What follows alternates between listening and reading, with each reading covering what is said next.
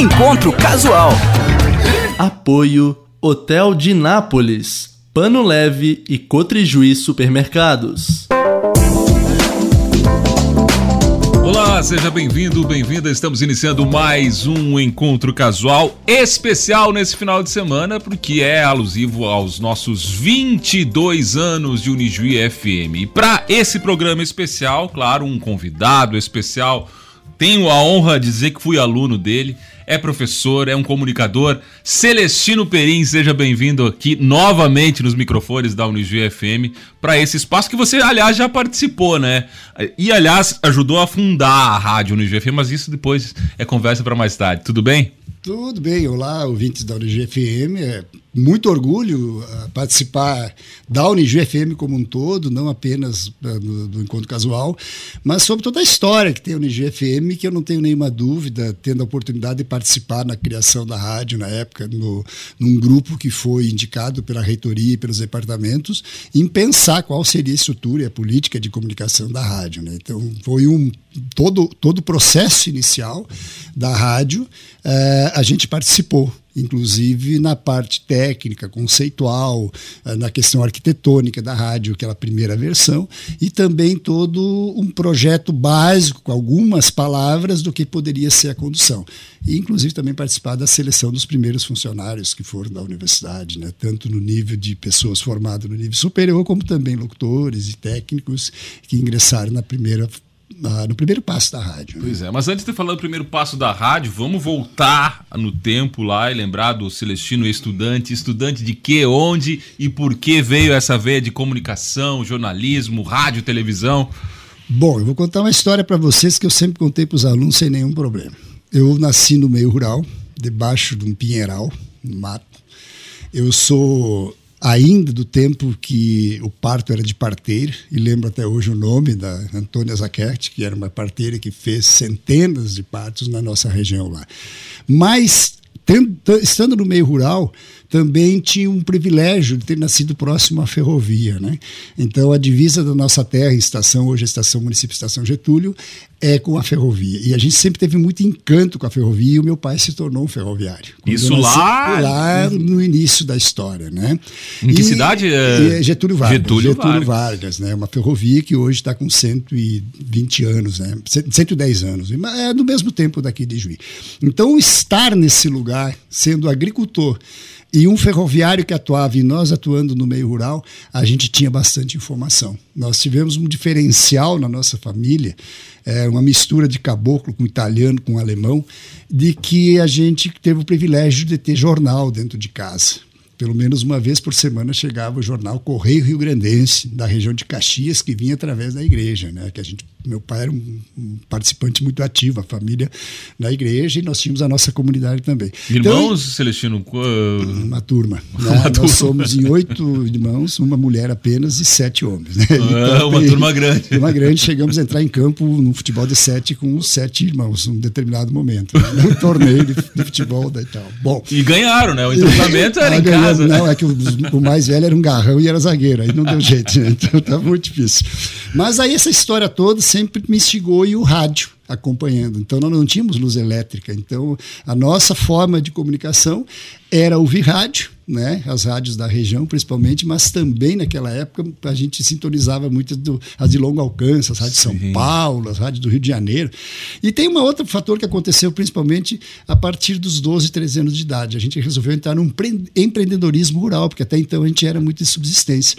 E a gente montou um chiqueirão de porco né, criar suínos, né, que tinha o frigorífico na cooperativa e tal. E aí eu me obriguei a estudar de noite.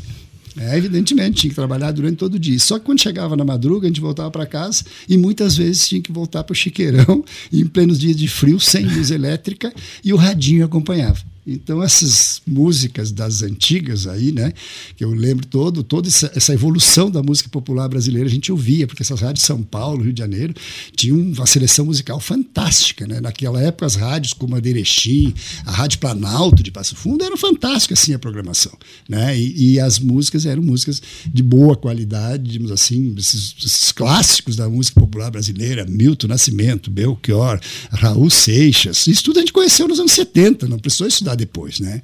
Bom, enfim, foi isso. E aí, nesses anos todos, eu sempre me dediquei muito eh, na leitura, né, da literatura também. Né? Eh, eu tinha oportunidade que a minha irmã estudava em Erechim, começou a estudar na FAPS, que hoje é a URI, e quando a professora indicava algum livro na sala de aula, eu acabava lendo. Né? Então, tive a oportunidade de também ler muita coisa da, da historiografia do Rio Grande do Sul a partir da literatura, e Érico Veríssimo é da situação, e também a literatura nacional, Jorge Amado. Uh, enfim, vários clássicos da literatura, que não, não vou, a Luísa Azevedo e tal, não vou citar todos aqui, né? Então, isso fazia diferença no colégio. Quando você ia para uma redação, a professora, pô, tem um, algo aí, né? E eu estava afim, na minha cabeça de agricultor, o status era ser agrônomo ou veterinário. Pois é, eu ia dizer, e, perguntar se já estava o é, status é, esse, de comunicador, é, né? Mas aí uma prof disse o seguinte, uma professora diz, olha, o negócio é comunicação, é jornalismo. Nem sabia muito bem, né? Tinha né, rádio, tá? e aí entra a luz elétrica em 78, né? quando eu já estava quase indo para o quartel, aí entrou a luz elétrica, e aí vem a televisão. Né? Então, muitas coisas também passou a, a chamar atenção a partir da televisão. Enfim, aí a, a crônica esportiva, sempre acompanhando muito, né? Colorado de coração, toda a família, né? Alguns, ah, mas era uma época boa para ser colorado, era né? década boa, de 60. Excelência, né? excelência para ser colorado. Enfim, mas daí veio esse veio e eu mudei de ideia, de, ao invés de ir para a escola agrícola, que tinha na região, uma escola famosa, depois se tornou Instituto Federal, né? Engenheiro Luiz Engel, de Sertão, né? E aí parti para estudar o que poderia ser as faculdades. Na época só tinha as federais e Caxias do Sul. Na família tudo bem essa decisão? Na assim? família tudo bem, não, porque o pai já era uma pessoa da ferrovia, né? já, já andava participando uh, na parte mais de coordenação dos, da, dos, dos, chamados tucos. Na época o pai subiu, né? assim, fazendo cursos e morou muito tempo fora de casa, inclusive, né? da manutenção. Então, não, muito pelo contrário, era um status. Né? A ideia, ou o status bom mesmo na colônia era ser padre ou aparecer na TV alguma coisa. é de viver. é, é melhor aparecer na TV do que ser padre, é, né? Com todo respeito aos padres. Eu, tanto que eu tive um tio meu, tio avô, que foi capelão da Guerra Mundial, né? Lá na, na, na década de, de, de 30 para 40 e, e, sofreu muito né, com a questão da guerra. E ele, e ele era um estimulador para a igreja. Bom, enfim. Mas aí surgiu buscando as informações, aí eu resolvi então partir para fazer o vestibular em Santa Maria e passei na primeira. Né? Sem, Passou na primeira e, e, e, era e, isso mesmo, se era isso, ali, né? Era isso. Quando cheguei uh, em Santa Maria, tinha alguns parentes que moravam lá e tal, uh, senti que aquilo era o clima. Mas daí também acontece o seguinte: um professor da área da agronomia, doutor em comunicação, começou a observar que tinha algumas coisas que advindo da da colônia de gestão de suínos e bancos, essas coisas todas, né? É, muito cuidado com o banco. Juros, correção monetária, né? A gente já sabia muito aquele negócio, né? Que era dia a dia do, do, do nosso negócio. Enfim, aí ele começou, ah, mas tu, mais tarde você pode fazer alguma coisa na área da comunicação rural. Enfim, aí, mas toda a conduta no curso de, de comunicação, era, ainda era o período militar, né? A gente é teve bom lembrar é isso, é muito né? bom lembrar isso. Era um período ainda bastante fechado, né? Tava naquela transição, era muito movimento, o movimento estudantil era muito forte, né? Ah, e Santa Maria era um berço desse movimento, Nossa, então aquilo acontecia forte muito forte. Então nos obrigava a estudar aquele ambiente também, né? Estudar um pouco do passado para entender o que nós estávamos. Né? E aí a gente criou grupos de, de estudo no próprio curso. Nós criamos o diretório acadêmico na época da comunicação que era vinculado a outros cursos, né? E uma coisa muito legal assim foi que o, o segundo ano do curso de comunicação Santa Maria é que organizava a feira do livro em Santa Maria. E, a, e nós tivemos a oportunidade de fazer a décima feira do livro. Né? E a Feira do Livro não significava apenas montar barracas lá e colocar estande e colocar livros lá. A gente tinha que fazer uma seleção, estudar livros, contato. É, era muito diferente, é bom também Muito diferente. Do que é hoje, aí né? nós também, a partir de uma comissão do diretório, a gente foi em Porto Alegre, uh, contato com as editoras. Eu tive a oportunidade de conhecer pessoalmente uh, Moacir Escler, né? convidado para a feira, Josué Guimarães. Já havia lido alguns livros deles, né? então uh, conheci Caio Fernando Abreu conversando comigo né? e tal. Então, isso dava um, um, dava um up maior, estimulava a gente é muito mais para seguir e aprofundar. Um lastro cultural um também lastro enorme. Né? Cultural, digital, né? E a questão da produção audiovisual, naquele período estava começando a abrir um pouco a, a, a, popularização do vídeo, né? Porque até então era muito centrado nas TVs e tal. Mas a grande oportunidade, então, nesse momento, foi essas participações no, nos eventos estudantis, né? Então, um evento fantástico assim que a gente participou, chamado Sil da Terra. Se vocês quiserem buscar isso, né, vocês vão encontrar aí no Google. As únicas filmagens, não era nem vídeo, que foram feitas no Sil da Terra, é, foi feito com Super 8 em 16 milímetros. Se eu encontrar isso, se querem dar uma olhadinha, talvez eu apareça em algum lugar naquele negócio. Foi fantástico, foram três noites, três dias de arte cultural, com Sivuca, com toda a galera de Porto Alegre, da, do, do, pop gaúcho, nativismo com Noel, Guarani, Senair, Maicá. Nossa, e aí foi só. assim uma loucura. De que ano isso? Foi em 82, em Caxias do Sul tá? no parque da, da, da, da, da Festival da Uva, né? Da, da, a festa da, da, uva. Festa da uva, né? E Caxias arrepiou o cabelo, né? Porque imaginava que era um show todo, né? né? E quando viu, baixou uma galera lá de tudo que é lado, do teatro, gente até situações assim psicodélicas, né? Que nem nós tínhamos noção do que seria aquele negócio, né? Mas foi fantástico. Eu tive a oportunidade de um depois mais tarde conheceu o Sivuca pessoalmente numa viagem de Pernambuco para o Rio de Janeiro e ele sentou do meu lado num avião, num evento que teve em Pernambuco que eu participei na época, não pela universidade, mas ainda anterior a isso. Mas enfim, e aí vem, então já deixar o Celestino falar é horrível, só três horas. Né?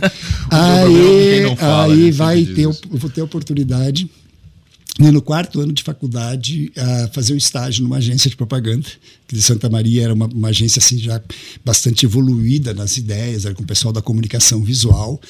E aí tive a oportunidade então de, de trabalhar com um grupo de pessoa da, da charge do cartão. Então eu vou citar para vocês um grande chargista de Santa Maria se chama o Málcio né? O Márcio, chargista, ele está aí na, todo dia agora fazendo charges, né? bem críticas, muito dele, trabalhando na agência. E foi quando nos uh, crescemos junto o César Freitas, que se tornou diretor da RBS até há pouco tempo, né, e tal. E a agência nos deu um, um espaço muito legal assim para trabalhar, a, não apenas trabalhar publicidade como algo de perfumaria, como dizia a Badica, a diretora, né? Ela dizia, não é perfumaria, vamos tentar fazer algo mais, vamos pensar uma arte na publicidade, né? E é claro, aí a asa voa, né? A, uma empresa de construção, a gente trabalhava com a arte de construir, né? Então ia pintura para outdoor, aquelas coisas todas. E também aí um grande privilégio, Santa Maria tinha a rede de cinemas, né? Que é o Independência e o Glória. E a gente acabou fazendo as campanhas de todos os filmes que vinham para o cinema, a gente fazia a propaganda de rádio.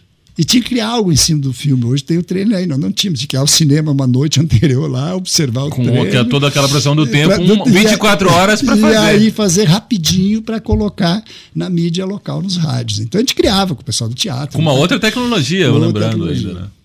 Enfim, aí já veio uma primeira coisa de criar um, um, ambiente de meio de comunicação. A agência foi desafiada a construir um cinema novo no mezanino do Glória. E a gente fez toda uma campanha para criar o nome, daí ficou Glorinha que era um cinema que depois foi muito utilizado para cineclubes, essas coisas todas, que deu oportunidade. Então. então, essa foi uma experiência bem interessante. E aí, depois, então, tá, eu fui para o mestrado e passei também na primeira galera do, do, mestrado de extensão rural. E aí nós vamos chegar aqui no segundo bloco já na Unigi, mas antes está na hora da gente colocar um pouquinho de música na nossa conversa, Celestino. O que, que a gente ouve? Bom, enfim, eu na verdade vou colocar meu óculos aqui porque o tempo também nos coloca na condição de. O tempo não eu, para. É, Para fazer seleções musicais eu usava em sala de aula também. É, é, eu tenho a ideia de que a, a música popular brasileira clássica, ela tem clássica no sentido de popularização é baseado numa parte no ambiente geológico. Né? É o, supra, é o extremo, a Terra, o universo e tal. Né? E aí eu sugiro Planeta Sonho com 14 bis. Né? E também, claro, que se puderes na sequência pela mesma temática, Tema pela Terra do Reles Pública do Paraná, que são situações de, de uma arte musical baseado no ambiente universal, na, na, convivência do ser humano com isso. Tal. Então, Tá aí, então, o nosso convidado especial desse final de semana especial de aniversário da Rádio no GFM, dia 20 de julho, Celestino Perim, com as duas primeiras. Claro que tem muito mais história pra gente conversar aqui no programa e a gente vai ouvir daqui a pouco.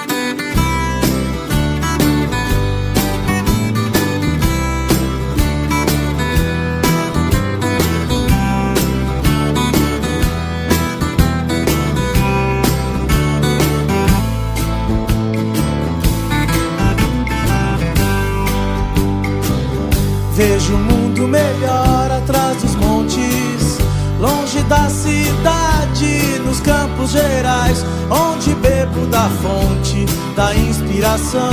Só o verde me dá o tom da canção.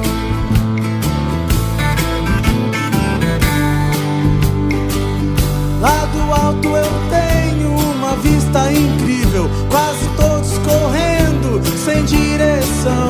Água, luz, internet e televisão. Jogo tudo pro alto, só meu violão dá o tom da canção. Eu temo pela terra, resta minha canção. Ouço só minha voz no meio da multidão.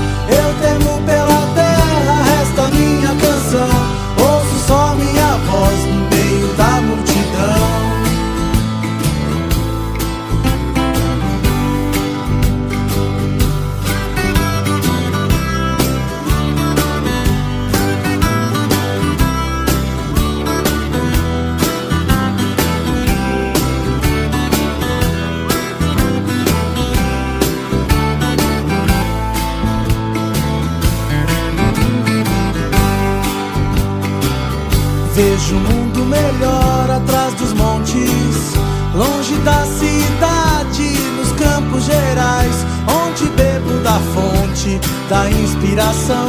Só o verde me dá o tom da canção.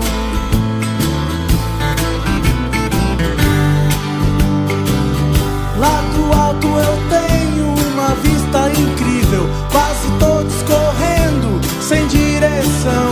Água, luz, internet e televisão.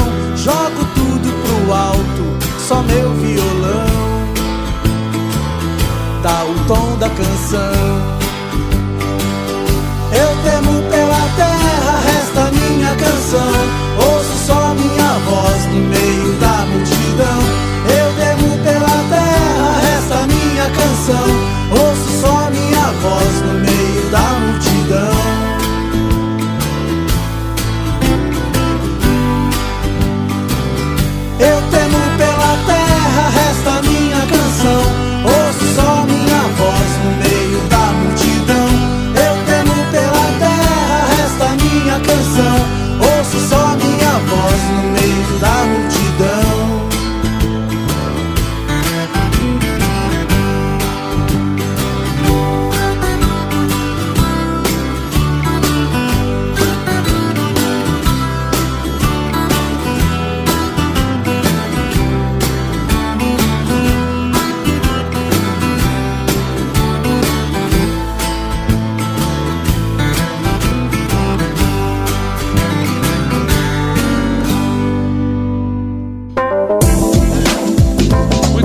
seguindo aqui o Encontro Casual, recebendo hoje Celestino Perim, professor aqui de- durante muitos anos. E antes da gente chegar na, na, na tua entrada na Unijuiz, Celestino, tem uma parte eu acho que é muito importante. Eu lembro nas aulas, a gente falava muito sobre isso. E antes também de falar da criação da rádio, que estava lá, da criação do curso de comunicação que você estava lá, que são as ONGs que você atuou, né? Não foram poucas participações e, e muita coisa marcante na tua própria trajetória, né? Eu queria que você falasse um pouquinho dessa experiência também. Bueno, aí vem a outra parte que é a questão do mestrado, né? Quando o mestrado de Santa Maria Extensão Rural, a partir desse professor que eu havia citado antes, que é o Gustavo Quesada, faleceu mais tarde, era de que ele também eh, colocasse um conceito de comunicação na extensão rural, que até então era muito voltado para a ideia da agronomia, da veterinária, né, muito mais na- no campo técnico. E aí já se percebia a possibilidade de trabalhar mais metodologicamente, principalmente a partir dos meios de comunicação, né, que estavam evoluindo, popularizando a parte de vídeo, popularizando toda a parte de áudio, essas coisas todas, e também além da, da parte do impresso. Aí ele estimulou que pessoas da área da comunicação fosse se inscrever. E eu, então, primeira pessoa da comunicação de Santa Maria, naquele ano que estava justamente abrindo uma nova linha de, de pesquisa no, no curso, eu acabei ingressando. Né? E na época o projeto era feito durante o andar do mestrado, não havia necessidade de ter um projeto prévio. Então, o que, que ocorreu? Naquela época a gente pensou o seguinte: mas para estudar a comunicação, primeiro tem que estudar o que é esse conflito social que estava muito forte na época. Entender aquela região. Inclusive, eu ali. gostaria de dar um depoimento na CPI do MST, né? Para botar para aqueles caras mostrar o que foi a história aqui no Rio Grande do Sul, né? E estava fervoroso aquela situação do, do MST. E aí, então, a gente. Bom, para entender o MST, tinha que entender as formas de ocupação da, das regiões nossas aqui, que eram colônias que foram assentados lá no século XIX, parte, início século XX, e que, na verdade, uma boa parte desse povo, reunindo uh, as etnias advindas com os caboclos da região e descendentes afros e tal, de que faltava um espaço realmente para esse ambiente, senão não teria tanto sobrenome italiano né, no, no MST, não teria Stedley, não teria Perim, não teria, né, que a gente acabou conhecendo, estou falando isso sem contar os demais, né? E aí começamos um estudo mais aprofundado sobre as formas de ocupação, que até então não era muito privilegiado no curso. E a partir de então, se estudou toda a questão da quarta colônia, que hoje é turismo, tem toda uma história lá, mas que foi uma ocupação pesadíssima. Inclusive, há poucos dias teve um profissão repórter sobre a questão do câncer, né, da indústria fumageira, né, das pessoas que convivem com câncer de pele. E isso tudo começou a vir à tona, afinal de contas, não era toda maravilha que é, né, aquele negócio todo, a quarta colônia e tal. E muitos trabalhos foram desenvolvidos nessa área. E aí culminava com a ideia do, do MST. Então eu acabei desenvolvendo um projeto com assentamento, o primeiro da região de fazendas, que foi em Tupanciretã, chamado Nossa Senhora Aparecida. Aí teve um projeto da universidade vinculado à agronomia, posso citar nome aqui da Unigi, de participantes muito ativos, a Leonir. A Lemoa é uma pessoa que fez inclusive o TCC dela, parte, estou citando o nome com toda a propriedade, certamente ela vai gostar, né? trabalhamos junto no assentamento, e era um grupo voltado da área da comunicação, da área uh, da agronomia, da área da veterinária, ciências sociais, trabalhar com os projetos no assentamento, né? porque era um assentamento muito precário. E aí a gente foi estudando outros projetos. Enfim, com essa história do mestrado, então estava surgindo um, um, grupo de ONGs que já existia algumas no, no, no Brasil, e uma delas é no ah, no centro do centro-oeste do Paraná, né, mas sudoeste do Paraná, que se chama Acessoar, é uma das mais antigas organizações não governamentais voltadas para o meio rural, com a questão ambiental e a questão, principalmente na época, nos chamava de agroecologia, sim, agricultura alternativa. E aí foi formado um outro centro que, eu, que é em Passo Fundo hoje centrado, que é o CETAP, é o Centro de Tecnologias Alternativas Populares. E aí eles, esse grupo de organizações resolveram, aqui na nossa região, tinha o CAPA, Centro de Apoio ao Pequeno Agricultor, voltado da Igreja de confissão luterana no Brasil, que apoiava esse projeto. E aí, bom, formando, formando uma rede de intercâmbios, de relações, precisava alguém da comunicação. Bom, lá fui eu de novo. Né? Vamos lá. Né? Tinha o pessoal de Pelotas no, no, trabalho principal de coordenação e tal, né? e não vou citar nome aqui porque tem uma lista muito grande. É, aí eu acabei entrando, passei no concurso, que né, o concurso era a entrevista de um projeto do que fazer, e começamos a pesquisar como funcionava a comunicação nas, nas ONGs. Aí descobrimos muito material impresso, tem um jornal da assessora chamado Cambota, né? Cambota é tanto a cambota de uma roda de carroça quanto com uma criança virar uma cambota, uma brincadeira e tal, né? E tinha muitos anos já o jornal, que era utilizado na região. Rádios, algumas do Paraná, já com os programas a partir dos sindicatos, aquela coisa toda, mas aí o vídeo era uma incipiência, né? E como eu vinha da área, já tinha trabalhado em publicidade, já tinha trabalhado com televisão, já conhecia alguma coisa de equipamento básico do VHS, do Super VHS né, e tal, a gente resolveu então partir para um projeto nessa área. Junto com as ONGs, Primeiro, eu trabalhei pela FASE, Federação de Órgãos para Assistência Social e Educacional, que era a, a, a, a, instituição que prestava assessoria para essa rede de ONGs. Mas depois foi um projeto próprio que se chama ASPTA. Isso tudo vocês vão encontrar aí na, hoje na internet. Se tem alguma coisa de comunicação na SPTA e tem, tem o dedo da gente. Né? Aí sim houve a necessidade de contratar pessoas da comunicação. E aí as, as próprias ONGs contrataram algumas ou pessoas com experiência, e nós tivemos a oportunidade de criar a rede Pichurum de comunicação. Pichurum no caboclo é mutirão, é o que a gente chama de mutirão. E essa rede, a gente conseguiu um projeto a partir de, das, das, observações locais, da possibilidade de sistem, sistematizar as experiências desses agricultores e dos técnicos, né? tanto no âmbito da produção, comercialização, agroindústria, né? e, de, e, e, e trabalhar isso em eventos onde os técnicos trabalhavam. Então, reuniram um galpão lá do interior, uma TV, vídeo, cassete, e lá a coisa rolava. Né? E, tal. e nesse mesmo tempo, a Unijuí também se aproximou desse projeto, né? a partir do curso de agronomia né, que há pouco tempo havia sido criado aqui, e também a partir do SPEP, Seminário Permanente de Educação Popular, que a Unijuí tinha um trabalho muito legal nessa área. Vou citar o nome de uma pessoa fundamental nisso, que era o professor Dinati Belato, a professora Neita Belato também, e muitas pessoas da, tanto da, da área da administração como da área da agronomia, enfim. Bom, Aí, com, essa, com esse projeto que a gente, com essa rede, começou a trabalhar com muita prática de vídeo chamado vídeo processo. Entrevistar agricultores numa boa, fazer uma edição básica, nada muito. E a gente aprovou o projeto com uma CBEMO, que é uma instituição holandesa, e na época era um dinheirão parceiro, 98 mil dólares para comprar equipamento. Muita coisa. E, e garantir a produção, garantir uh, o deslocamento. E, e para situar as pessoas, linha do tempo, isso nós estamos falando de 80 e. De 90. 90 88, mas foi, eu entrei em 88, mas a partir de 89, 90 que a coisa andou. E aqui a gente produziu dois materiais bem importantes na parceria com a rede Unijuí. Um é, Semeando a Organização, uma experiência em administração rural, que era um projeto da agronomia lá em Tapejar, na Senhora da Salete, sobre gestão do meio rural com os agricultores como trabalhar a parte de gestão. Aí envolvia Nilvo Basso, né, Valdemir Mint, o professor, uh, agora não estou lembrado o nome da UNSC, mas que participava ativamente nisso. E um outro do SPEP, que é Imperialismo, Trajetória e Impactos, com o texto do Belato. E a Olha. gente editou ali em São Luís Gonzaga com dois videocassetes lá, mais ou menos, né? com um cara tal. Enfim, então essas coisas foram evoluindo. E quando foi montada a rede Pichurum, que daí já com equipamento, Super V, câmeras boas, microfones, aquela coisa toda, aí evoluiu, né?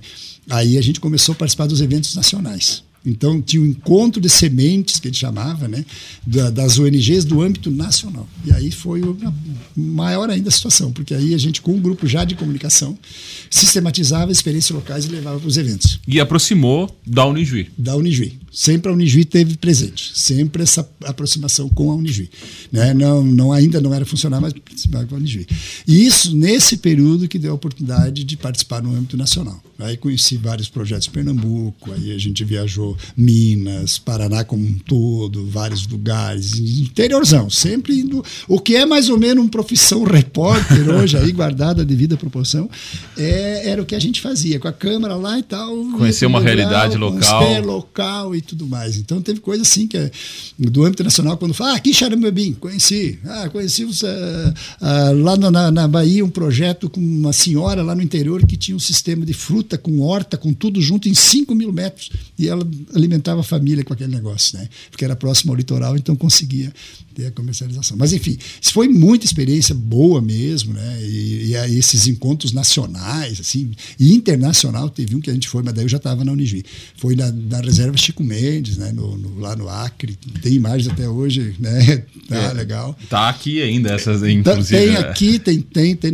Eu tenho em casa algumas, né? mas maior, esse material ainda existe arquivos de muita coisa. Né? Muita coisa ainda em fitas né? e tal, algumas coisas foram digitalizadas. Como é que foi, Celestino, para a gente finalizar esse segundo bloco aqui, a tua entrada na Unijuí aí com uma outra função? Tinha toda, claro, essa bagagem, uhum. mas agora era ser professor de comunicação fundando um curso, né? Sim. Criando esse curso aqui em 95. Tá, começou em 94, na verdade, com um seminário né, que foi na sede, inclusive, e, e aí esse seminário era para discutir a linha do curso, né, e até para pensar em que departamento, pensando a partir do que, que, seria o curso, né, e havia uma disputa pelo curso na época, isso não tenho nenhum problema em falar, né, tinha gente que dizia que tinha que voltar mais para uma área mais administrativa, de assessorias, da questão muito mais da arte, outros das ciências sociais, enfim, que era o departamento da época. Mas aí quando vários profissionais, inclusive veio gente de outras universidades, universidades para esse seminário, né? Então a gente foi convidado também para falar sobre as experiências e tal. Aí se percebeu que realmente era um curso voltado para a parte das artes, das letras, né? Que tinha um, um viés muito mais no, no, campo da informação, aquela coisa toda, né? Enfim, mas aí foi, bom, até então apenas uma contribuição intelectual e, de, e das experiências que a prática a gente teve. E aí, bueno, foi o curso foi criado e o projeto foi aprovado certo? Mas a gente não participou, no meu, no meu caso, não, mas foi o professor Larry, que já estava na Letra nas Artes, né? E aí a professora Branca Moevade faleceu, inclusive, ano passado, infelizmente. Teve uma contribuição muito grande da Branca. Outro contribuinte, o professor Tchele, também já, já faleceu. Presente, é. Então, pessoas que participaram da, do, do, projeto, da elaboração e tal. Né? E aí, bom, o curso foi criado.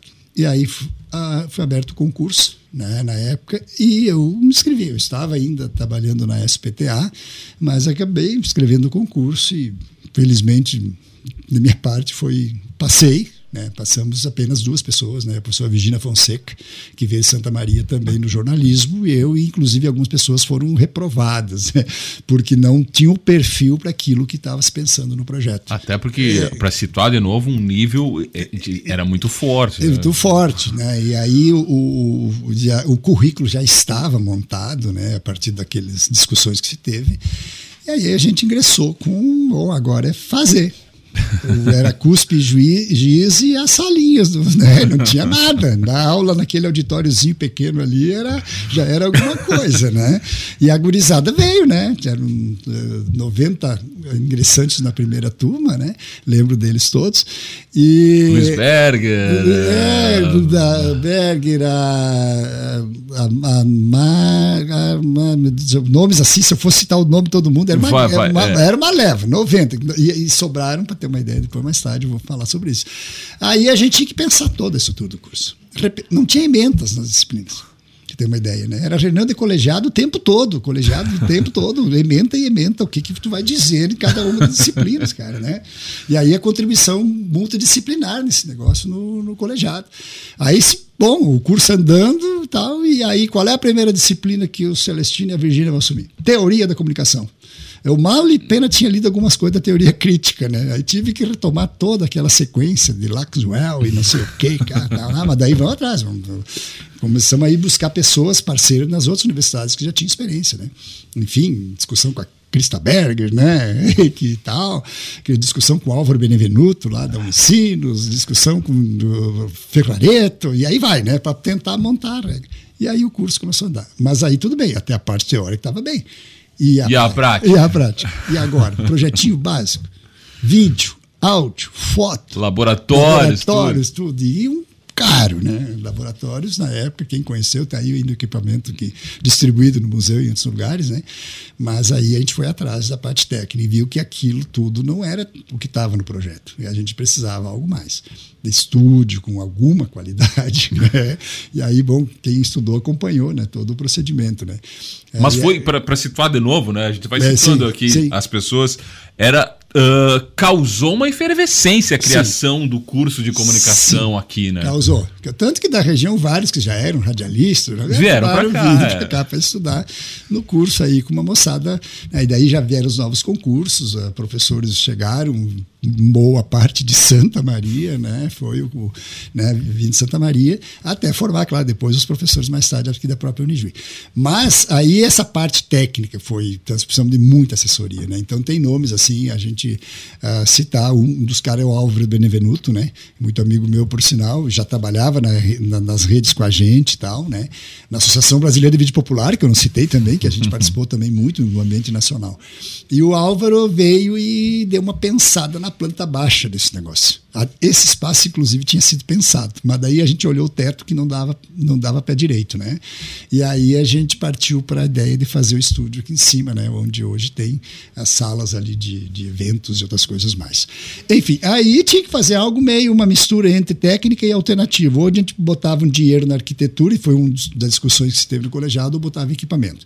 E a gente defendeu logo, é equipamento. Que câmera na mão da gurizada e microfone Que fazer. era um grande diferencial, só a Unijuí é, tinha, né? Só a Unijuí tinha. O Álvaro disse: nós vamos fazer na Unijuí o que não consegui fazer na Unicinos. A Unicinos tinha uma ideia de TV clássico e tal. Né? Nós aqui vamos fazer o que? TV na RBS para contratar um, demite outro, né? Então, desculpa lá. mas era o que tinha, né?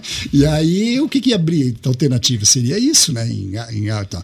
Aí a gente preferiu equipamento, realmente estudar melhor qual seria a melhor linha e acertamos, até porque já estava na, na Unicinos esse modelo de equipamento, já estava na, na UX de Caxias, que foi comprar um material aquele JVC, o Super V na linha de, de vídeo, né? Que foi tanto a ilha de edição, as câmeras e a Panasonic para poder lidar na rua aí, né? E tal, os microfones básicos. E essa efervescência foi construindo também o lado para chegar no IGFM, né? Já tinha. E tem outro porém, um vídeo que nós dirigimos que se chama Sua História, Suas Ideias, que é a história da Unijuí, né? E que a gente fez em 94, antes da do curso ser implementado. Então, a maior parte dos materiais que tem em vídeo hoje, cada vez que se vai fazer uma, uma comemoração das décadas da Unijuí, podem recorrer lá, que está lá no, no, laboratório. Entrevista com todo o pessoal que criou a Unijuí, ou que Tem uma história também. lá, né? Tá, em toda em vídeo, com material bruto, inclusive, né? Cada vez que vai se falar Mário Osório Marques, tem entrevista com o Mário, tem entrevista com o Argimiro Brum, tem entrevista com... E estou citando alguns nomes apenas, né? Tanto que o material do Argimiro a gente passou todo para o Argimirim, não sei o caminho que ele deu, que era para passar para Eliane Brum, né? Para que ela ia fazer uma sistematização e a gente passou esse material. Então, esse, esse vídeo também foi algo assim fundamental para sistematizar a experiência da Unijuí, que não tinha em vídeo, né? Tinha em outros Que livro, também foi uma revolução, né? A Unijuí. É, e é claro que daí com isso foi o estímulo para a criação da rádio. E é, aí nós vamos falar dela na, no terceiro bloco, Celestino. Ah, bom.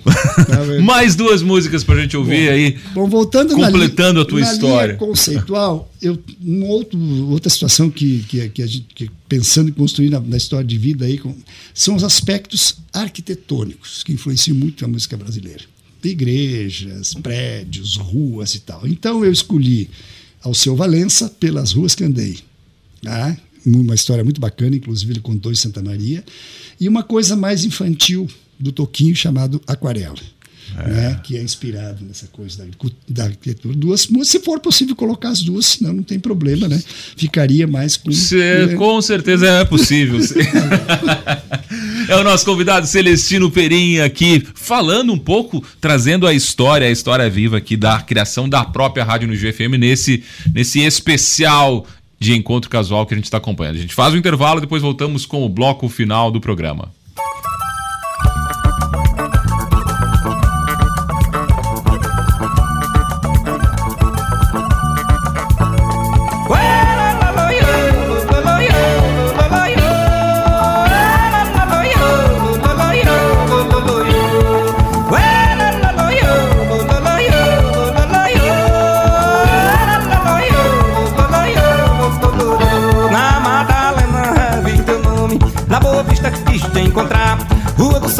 Boa hora, Rua da Aurora, vou caminhar na Madalena, revi teu nome. Na Boa Vista quis te encontrar, Rua do Sol, da boa hora, Rua da Aurora, vou caminhar. Rua das ninfas, matriz, saudade da solidade de quem passou. Rua bem fica boa viagem, na piedade, tanta dor pelas ruas que andei. Procurei, procurei, procurei, te encontrar pelas ruas que andei. Procurei, procurei, procurei, te encontrar pelas ruas que andei. Procurei, procurei, procurei. Te encontrar pelas ruas que andei. Procurei, procurei, procurei. Te encontrar.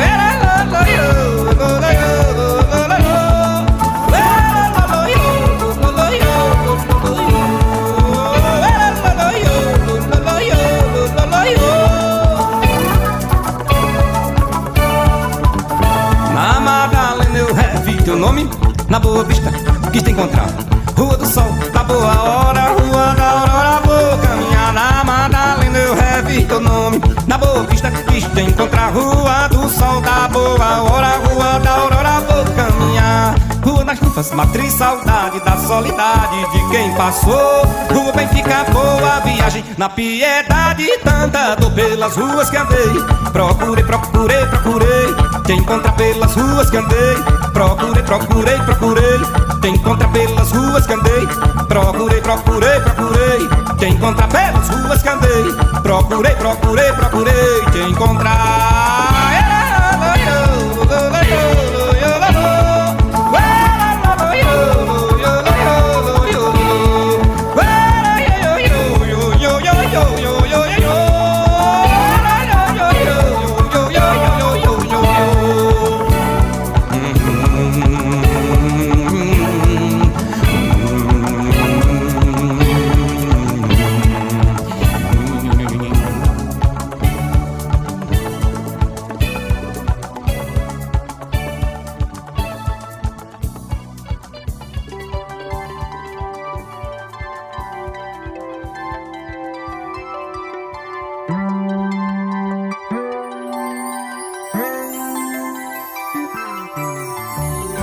Numa folha qualquer eu desenho um sol amarelo.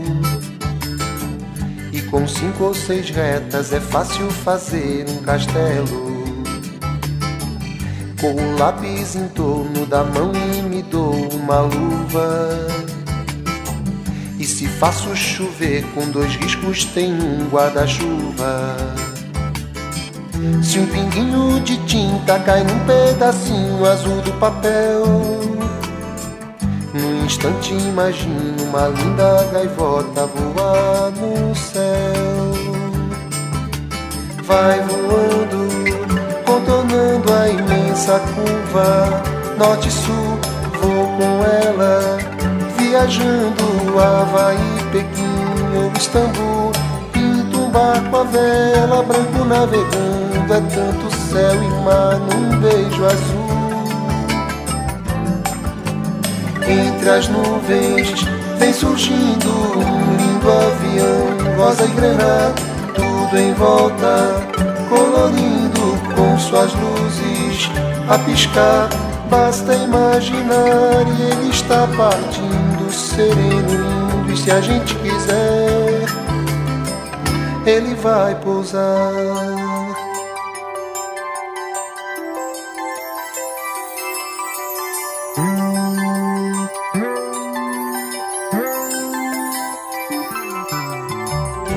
Numa folha qualquer eu desenho um navio de partida.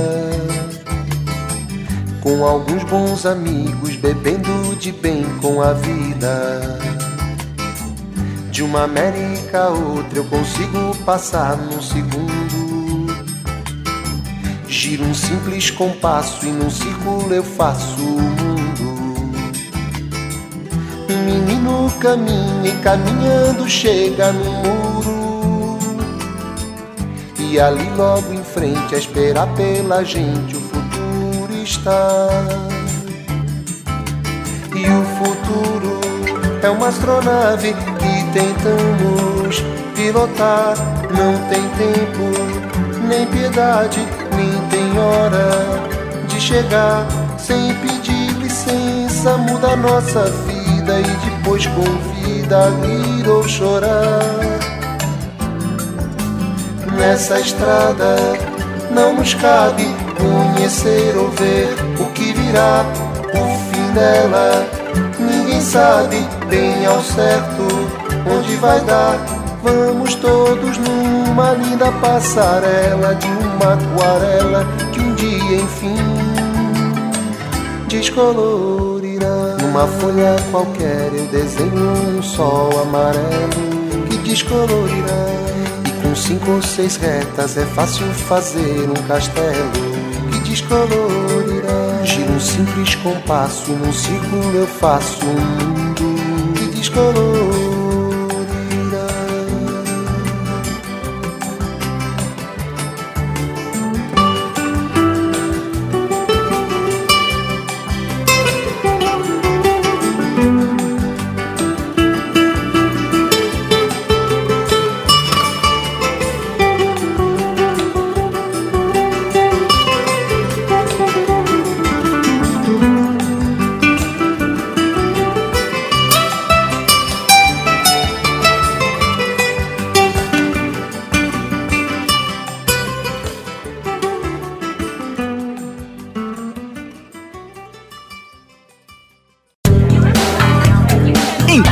Casual. Apoio Hotel de Nápoles, Pano Leve e Cotrijuí Supermercados. Depois do intervalo, nós estamos de volta aqui com o Encontro Casual, recebendo Celestino Perim. Esse professor foi meu professor, foi professor de muita gente aqui que está aqui no estúdio fazendo essa gravação. Celestino e também participou do conselho que criava a rádio em julho de 2001, há 22 anos atrás. Fala um pouco desse cenário que estava vivendo e por que que se entendia que era preciso ter dentro desse universo onde tinha uma universidade com um curso de comunicação também uma rádio educativa. Bom, isso foi um desafio muito grande para a gente que, que participou de do, do, uma espécie de conselho na época, porque a rádio era ligada à fundação, né, a mantida fundação. Então não poderia ver a universidade apenas como universidade, mas sim todo o conjunto da, da ação da Fundação Fidene na região, também pensando toda a história dos impactos dos projetos que, que se trabalha no, no ambiente educativo, mas também na parte organizacional da sociedade regional. E, enfim, daí foi bom. O que, que nós tínhamos como princípio? tinha algumas referências de rádios, como de Santa Maria, da Universidade Federal, mas tem um outro aspecto da federal, tem outro orçamento, outra forma de viver. Tinha a da Unicinos também, né? O Paulo Torino, se não me engano, esteve aqui, ou ele deu uma assessoria nessa parte tal. Não, né? E aí que era a ideia, mas a Unicinos tinha uma linha, de, de, de, principalmente musical, muito definida, né? Muito no blue e outras coisas mais. Aí o que a gente pensou? Bom, vocês vão pensar, pela informação, isso é lógico, a própria universidade vai ter uma estrutura de trabalhar o cotidiano na sua pauta, né? Isso não, não, não seria problema, até pelo aprofundamento da história da, da instituição e a participação do engajamento dos professores e funcionários, que sempre foi muito forte na Unijuí, né? Como também da Fidene. Mas a parte musical, pelo menos, vamos jogar um pouco mais no âmbito daquilo que o que, que a gente poderia fazer nesse âmbito. Aí tem até uma brincadeira que numa primeira lógica aconteceu, ah, música boa. É. Essa música história boa? que música né? vamos tocar que, música que, boa. O que, que é música boa, né? Pensa-se que eu até poucos dias estava vendo umas informações que às vezes um único ouvinte manda na audiência de uma rádio principalmente hoje, a partir das redes sociais. Ele pede, pede, pede, pede, e aí está o filme dos filhos Francisco, que é um exemplo, é. né? E que a pessoa parece que é uma opinião pública como um todo, né? E nós tínhamos, mas a opinião pública não é isso. Se a opinião pública fosse com uma música apenas industrializada, não teríamos esse plantel musical que o Brasil tem em todos os gêneros. Não estou dizendo de um fechado. Então vamos pensar no que, que é de mais qualidade nesse ambiente. Então, uma linha mais ou menos pensando mais no ambiente uh, musical e poético seria exatamente isso: explorar a parte do que tem de qualidade musical na história, tanto do, do, do, internacional quanto do nacional e regional e local, mas também a tentativa de um apoio às pessoas que produziam né, que estavam produzindo aqui as bandas, aquela coisa toda, em eventos, aí depois vai surgir acompanhamento aos eventos que vocês mesmos participaram. Né? Então foi um primeiro passo. E aí, bom, agora vem o desafio financeiro de novo, né? É, de novo, Sempre ele lá, né? buscar recurso. Não, a universidade tinha que assumir isso, né? Todo mundo, toda a instituição tinha que assumir. Que não era apenas de um curso de comunicação, não era do pessoal das sociais, era do conjunto da, da universidade. Da fundação da mesmo. Da fundação, né? Da fundação. Enfim, daí, bom, com isso, foi abraçado pela, pela direção da Fidene. E eu também tive a oportunidade de participar dos conselhos, eu fui coordenador do curso de comunicação, né, e do conselho diretor da instituição, né, e é lá que foi discutido um pouco também esse processo aí da, da, da ideia do finanças, da, da necessidade e tal. E aí entra o apoio cultural, que foi sempre uma situação... É um pilar nosso um pilar, até hoje. É. Né, e muitas vezes com problemas, mas que é problemas em qualquer instituição universitária e as rádios comunitárias também, né? Porque não pode trabalhar com a ideia né, do, do produto em si, ponto de venda, essas coisas. Preço, todas, essas coisas. Preço, essas é. coisas e tal, que dificultava também. Mas, enfim, a rádio ia, iria ao ar. E aí, bom, de novo, o nosso conselho passou a ser a banca né, de quem seriam as pessoas. E a procura foi muito grande, né? principalmente dos ex-alunos, o pessoal técnico da região. Foram vagas para jornalismo, vaga para locutor, vaga para técnico. Consegue lembrar, Celestino, porque daí eu tô, já, já sou aluno de hum, comunicação, hum, sim, sim. Mas eh, não participei da, da seleção, da primeira seleção, mas eu lembro que eu acho que mais, eu não sei quantos profissionais participaram da seleção, esse número que eu queria. De, de, de pessoas, sim, foram mais de 20. É. Né? Que era prova, teve prova escrita, depois prova de, uh, de locução, de interpretação. E né? profissionais já consagrados. Já assim. consagrado, posso citar, né? Na primeira turma, citou, pelo que estou lembrado, a primeira equipe foi o Elano Beckman, né? O Regis Schwab, esse foi a grande surpresa, eu estava falando no Rizoma aqui do orgulho, porque era nosso colega e Sim, ele entrou, ele né? entrou. O Regis ele tinha um trabalho muito bom junto ao IRDER já, o, o, a parte de intervenção nos projetos de extensão, o Regis já tinha um trabalho muito bom e ele tinha assim uma, um conjunto de, de informações aí, principalmente essa parte de ecossistema que ele começou a assumir esse programa, né? Que, que é até é hoje tem ainda o Ações Sustentáveis, é fruto do ambiente vivo que veio, se transformou. E, e a Michelle Guma, Michele e Guma. também aqui de Santo Anjo, se não me engano, né? Também para ter uma situação assim daquela um perfil bastante jovial, né? E aí o programa que passou a ser da noite, que era o Bicho Papão, era a Michele que, que, que, que apresentava, né? E de, também mais a, a, equipe técnica, né? A equipe técnica que João Carlos uh, Casale, João Carlos Casale e o Luiz Antônio. Luiz Antônio de Campos, Isso, é. dois que entraram. Então, bom, a equipe super enxuta, mas aí também a Vera, né, também entrou, porque a Vera a, na, é, ela foi passou a ser professora naquele mesmo momento ali e tal, e ela ela já era na parte da letras, né? Ela até professora nessa linha, mas daí ela entrou também com experiência com, em rádio experiência também, em né? rádio e a Vera também trabalhou, a verdade trabalhou muito a parte então, dessa coisa cultural também da, da, emissora. Então foi dali em diante. Luiz Berger, Luiz né? Luiz Berger, é, e a, ah, Luiz Berger também. Dali em diante, bom, a gente saiu foi formado um outro conselho da rádio, né? E a direção da rádio tinha a direção educativa, a Luísa, a Luísa, a, Lídia, a Lídia Abre. Lídia Alebre, então, né? Então teve um, todo um processo que daí a gente, bom, agora é a rádio a instituição que vai tocar. Mas mais tarde eu passei a fazer parte do conselho da universidade de novo e, e aí a oportunidade de ter participado da Rede Prosa, né? Como pois um dos, é, um do, do, na Rede Prosa como um conselheiro da rádio na Rede Prosa, tá? Então, mas a história da rádio eu diria assim, ó. E, e, lembrando ainda, né, Celestino, que nasceu como Rádio e TV Educativa. Rádio e TV Educativa. Que era que o projeto original o projeto de se original, com, é. também virar uma TV, Isso, né? Isso, mas muitas coisas mudaram, até nas próprias universidades, Exatamente. depois da Rede Prosa, que com a vinda da internet e outras possibilidades de, de, de redes de vídeo hoje, o projeto né, foi então, projeto de TV, muitas inclusive fecharam, né? É, com as crises e tal, não tinha sentido muitas vezes estar com uma TV apenas para produzir para um ambiente local, até para competir com, que é, com as redes que são grandes e tal. Mas esse era o projeto, então, enfim. Mas com isso, sempre uma parceria muito grande. Aí a usina de ideias no curso de comunicação, que é a agência experimental, que não era apenas experimental, né? Tinha um sentido profissional na universidade. Aí vai ter a, a usina de ideias junto com a. E os estágios na rádio, né? Foi uma coisa assim, bastante importante, né? Tanto que a partir de então vai ter o próprio grupo da universidade, além dos egressos anteriores, que começa a fazer parte da, da emissora. Em todo sentido, vocês estão aqui, né? Que tiveram essa oportunidade nós também de tê-los né? formados aí, sim. Além disso, dos professores que hoje são da Unijuí, parte também oriundos da própria Unijuí, né? Eu, eu e o Andrei sempre falamos aqui que no, no espaço do, do Encontro Casual a gente quer saber quem é que será que teve a ideia do Encontro Casual, né? Um programa que há 22 anos atrás era criado, proposto no papel lá, idealizado, para uma rádio que hoje é nada mais é do que um, os podcasts que hoje são febre, era feito há 22 anos atrás, ou seja, muito antes alguém pensou nesse formato que é sucesso hoje.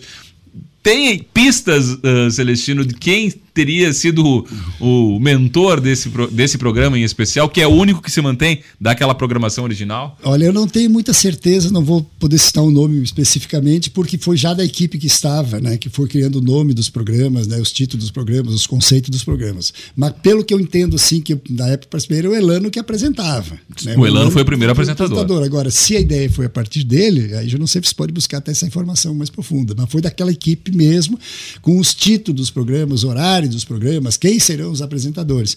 Então, na verdade, eu não tenho muita certeza do nome dessa pessoa, porque já estava com a equipe que estava tocando Não saiu do conselho ainda, não, essa não. já conselho, saiu na numa verdade, etapa na seguinte. Na verdade, o conselho deu algumas dicas de horários, de, de, que temática poderia ser trabalhado, mas não uma ideia assim do que seria a linha. Daí, então tem a Vera trabalhou nessa, nessa direcionamentos equipe, o conselho é, deu. Exatamente. Daí depois a equipe foi montando. O que, que seria da noite? Bom, um programa que seja mais jovial, aquela coisa toda, né? Rock and roll, essas coisas todas.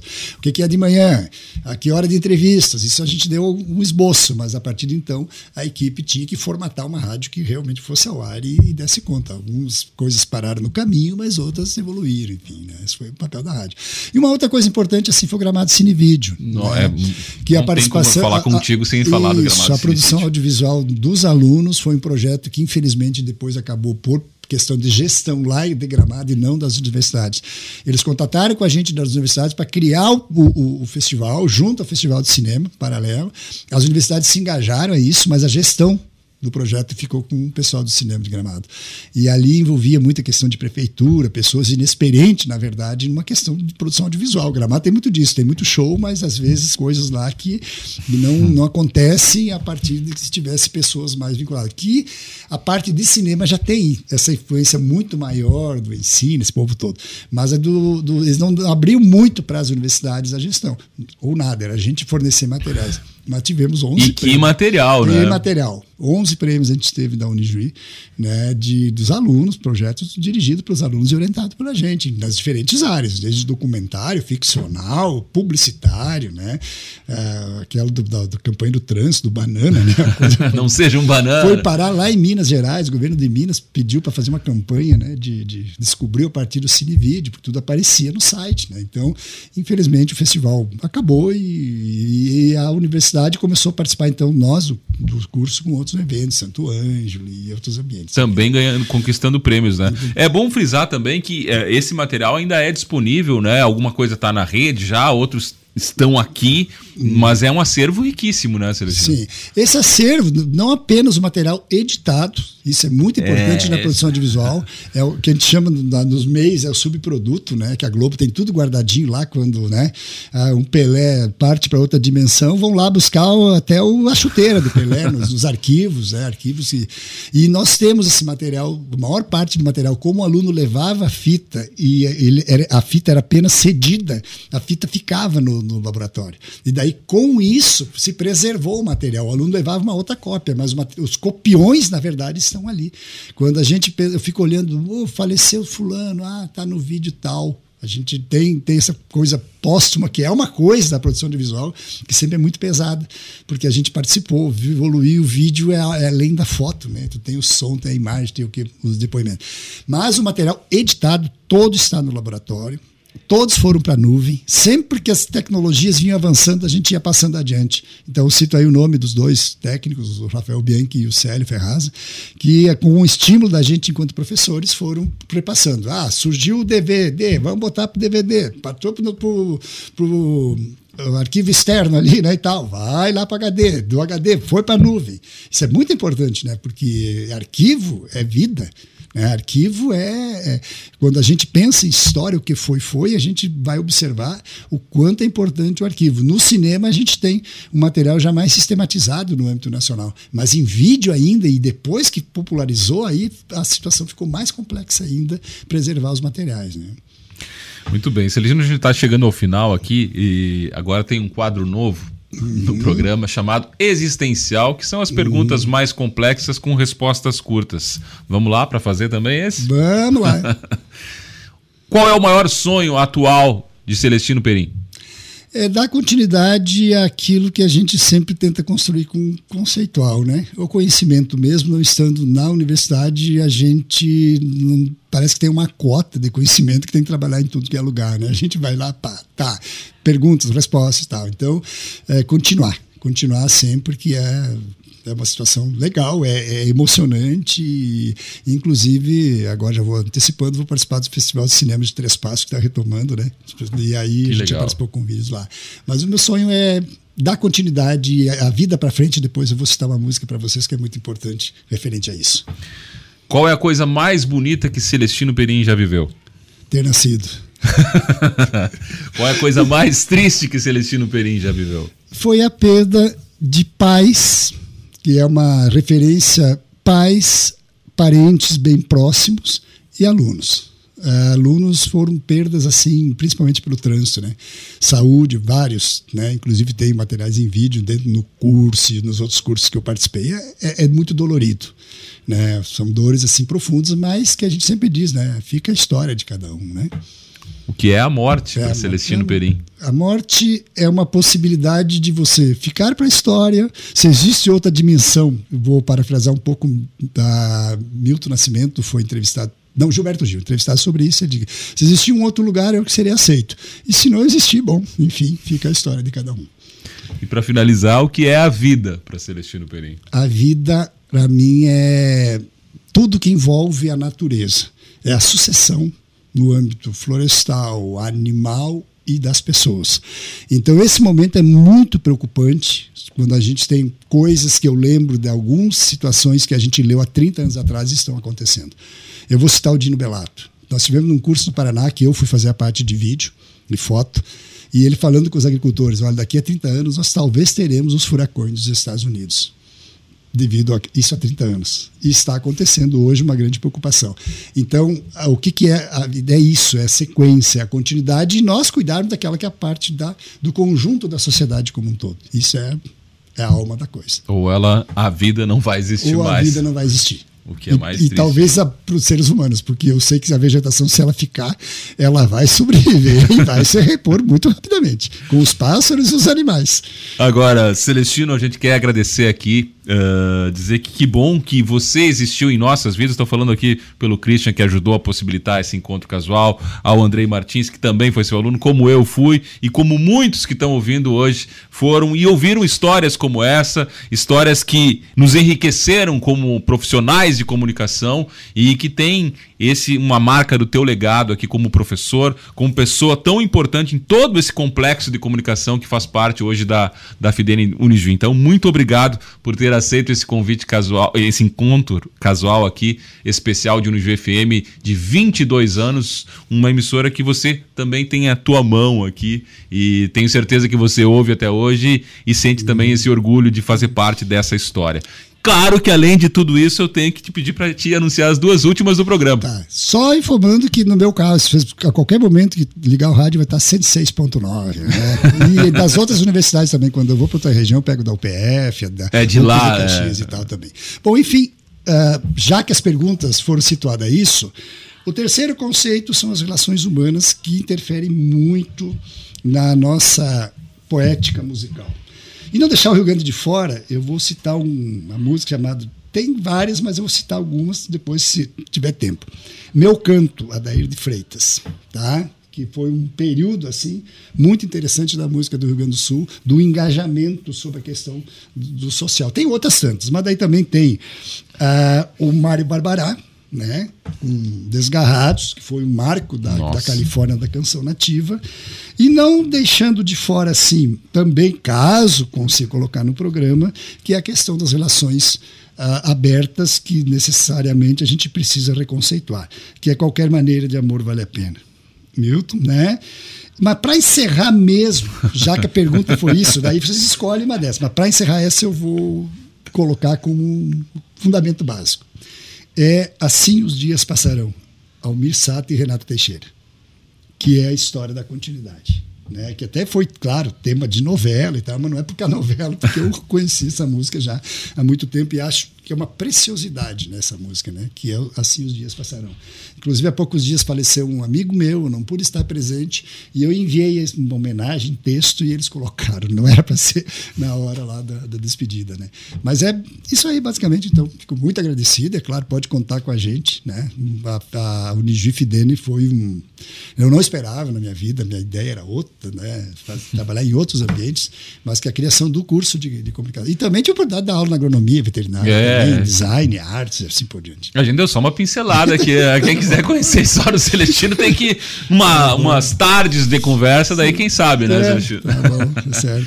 Ficamos por aqui no Encontro Casual. Claro que você ouve as músicas aqui que encerram o programa e final de semana que vem tem mais Encontro Casual na Unisv FM na 106.9.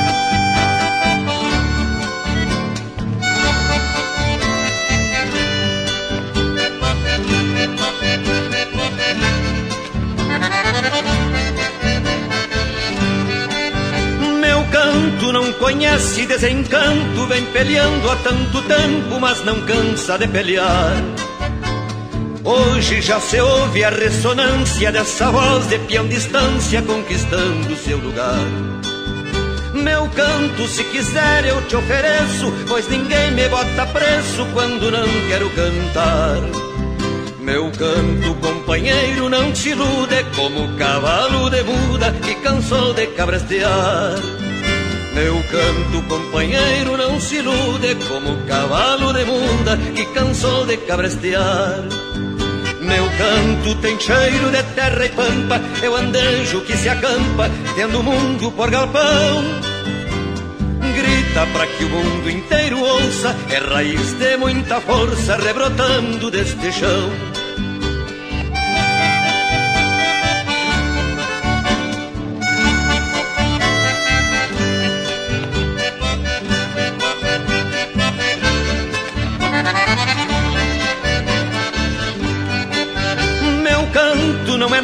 Mágoa, não é pranto, nem passado, nem futuro, que o presente é mais verdade.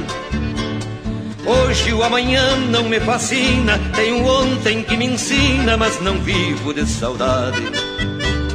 Canto nesta terra onde me planto, mas não pise no meu poncho que eu me empaco e me boleio. Canto pra pedir mais igualdade, quem não gosta da verdade, que se aparte do rodeio. Canto pra pedir mais igualdade, quem não gosta da verdade, que se aparte do rodeio. Meu canto tem cheiro de terra e pampa, eu andejo que se acampa, tendo o mundo por galpão. Grita pra que o mundo inteiro ouça, é raiz de muita força rebrotando deste chão.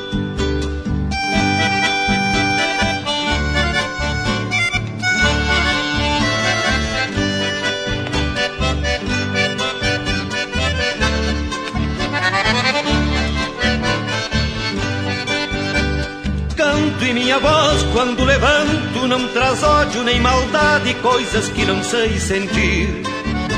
Não que seja mais que qualquer outro, nem mais taura, nem mais potro, se disser eu vou mentir. Peço pra quem julga e dá conceito que esqueça o preconceito e me aceite como sou. Manso como água de cacimba, mas palanque que não simbra, porque o tempo enraizou. Manso como água de cacimba, mas palanque que não simbra, porque o tempo enraizou. Meu canto tem cheiro de terra e pampa, eu andejo que se acampa, tendo o mundo por galpão. Grita pra que o mundo inteiro ouça, é raiz de muita força rebrotando deste chão.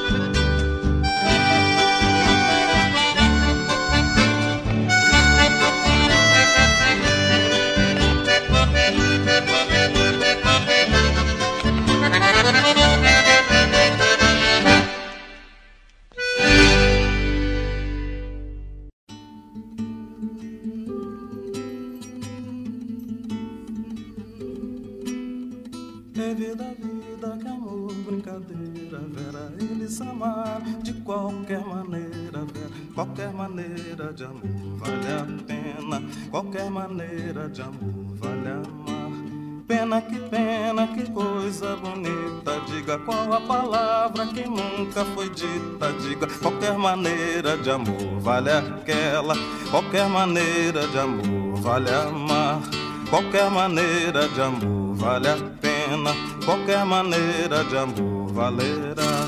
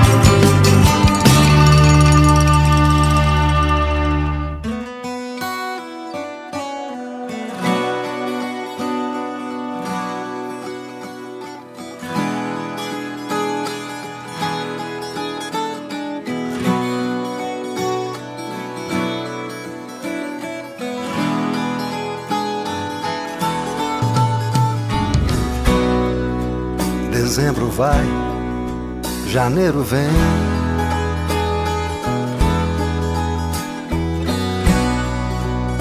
O tempo passa, veloz como um trem.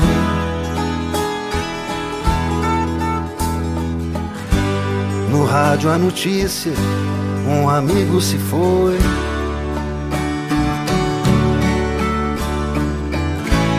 Atrás dos mistérios que sempre buscou.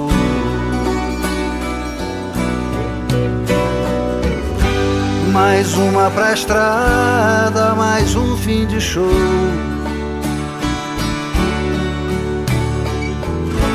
Ao som das guitarras do bom rock and roll.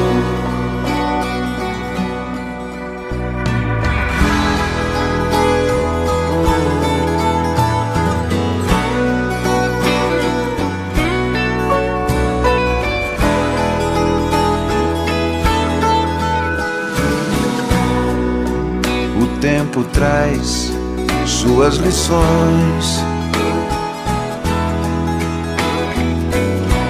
e as grava em nossos corações.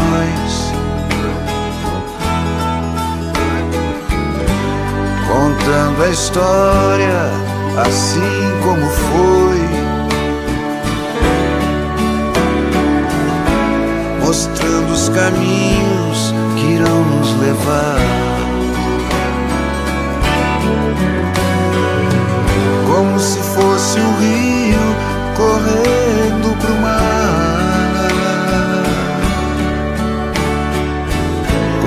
Fossem pedras no rio a rolar.